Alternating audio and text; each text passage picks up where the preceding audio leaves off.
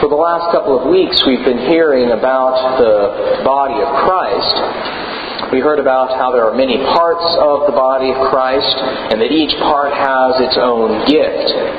Paul was writing this to the church in Corinth, which was increasingly divided over the gifts that each of them had and divided over whose they were. And some saying, well, I was baptized by this person or that person. And Paul was reminding them that they were all baptized in the name of Jesus and that Jesus gave them all the spiritual gifts which they had. Today, Paul reminds the Corinthians again of their unity. This time, he reminds them to be unified in their belief. Regardless of whether they heard the gospel from Paul or from some other apostle, Paul reminds them again of the importance of their belief in the gospel regardless of the person who preached to them the gospel. Again, Paul is reminding them that they are one body in Christ rather than a body divided. Further, the focus of the body of Christ for Paul was the good news that Jesus died for our sins. In Jesus' actions, Paul was firmly convinced of God's love for us. As he wrote in his letter to the Romans, but God proves his love for us in that while we were still sinners, Christ died for us. In this one sentence, we find why the gospel really was such good news. God loves us. We're imperfect. We're sinful. We know this. And God loves us. We can see the love God has for us in the calls of Isaiah and the call of Peter, which we heard this morning. In Isaiah's vision of God, Isaiah saw God in the temple in all of his glory and majesty, sitting upon his throne, and knowing Scripture like we all do, Isaiah was terrified, knowing that he was about to die. Because no one could see God and live. And yet, as we heard in the story, Isaiah did not die. He said, Woe is me, I am lost, for I am a man of unclean lips, and I live among a people of unclean lips. Yet my eyes have seen the King, the Lord of hosts. In other words, not only am I not worthy, Lord, to be your prophet, but now I'm going to die, thanks so much. But God did not let him die. Rather, he said, okay, if you think you're so unworthy, Isaiah, fine. And God purified Isaiah by, with that burning coal so that he could speak for his people, and so that Isaiah could be his prophet. We find a similar call narrative in Luke's telling of the call of Peter. Jesus was teaching in Peter's boat and then directed Peter to have his miraculous catch of fish. And then what does Peter say? Go away from me, Lord, for I am a sinful man. There are obviously some differences in these two call narratives the glory of God on his throne and the splendor of the temple versus a boat with a bunch of fish. But in both stories, we see these two people struck by their unworthy sinfulness. Isaiah seeing the glory of God, Peter seeing this mighty prophet perform this miracle, and they're struck by their sinfulness and the fact that they are unworthy to be with God in those moments. And notice the similarities and the reaction of God to both Isaiah and to Peter. In both cases, these sinful men were not condemned. Rather, they were asked to go and do service for God's kingdom. Isaiah was asked to preach God's word, and Peter was asked to fish for people. So whom did God choose to be his voice? Whom did God choose to be his hands and feet here on earth? Perfect human beings? No. God chose sinful human beings, people like you and me, to be his prophet. People like you and me to be his disciple and apostle. Further, God not only chose sinful people, but He then helped them to move beyond their sin into something more. He helped them to move beyond who they were to live in His life of love. In these two call narratives of Isaiah and Peter, we can see, therefore, the great love that God has for us. Not because we're perfect, but because we are, because we are His. Rob Bell is the founding pastor of Mars Hill Bible Church in Grand Rapids, Michigan. And in a video teaching series he, he has called Nooma, he spoke of God's love for us in the following way. We all fall short, and that's the beautiful part. Broken, flawed, vulnerable people like you and me are invited to be the hands and feet of a Jesus who loves us exactly as we are, and yet loves us way too much to let us stay that way. That sounds like good news to me. That sounds like good news, the good news that Paul was so excited about, the fact that God really does love us.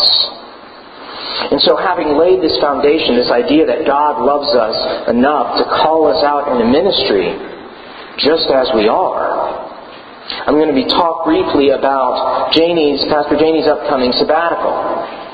Talk about its implications for Emmanuel and the ways in which Janie's sabbatical might help us to hear anew God's message of love. As many of you have already heard, Pastor Janie is going to be leaving for about four months. Her last Sunday before her sabbatical will be April 25th, and then she'll return to us on August 17th. Now, part of this time is going to be vacation, which, as we all know, is important Sabbath rest. But the purpose of her sabbatical is partly rest, it's partly study, and it's partly to go, as Jesus often did, to a lonely place and be with God. Most of Janie's sabbatical time will be spent in study and in prayer so that she can be reinvigorated and re-inspired to lead us here at Emmanuel when she comes back. And so far, I've heard really positive things about her sabbatical. We've heard support and people glad that she's that she's going to get this opportunity, and that's been a wonderful gift for her to be given this support in her sabbatical. But I'm guessing there might still be some anxiety about her being gone for May, June, and half of August. To be expected. But to that anxiety, I would point us again to God's love for us as expressed in Paul's words to the Corinthians. As I noted in the beginning of this sermon, Paul was writing to a church that was deeply divided, a church with controversy, and part of the reason for this was Paul had left. Paul had started the church in Corinth, and then he had left to start other churches. And he had left the church with leaders still there, but he was a pretty central figure for that church.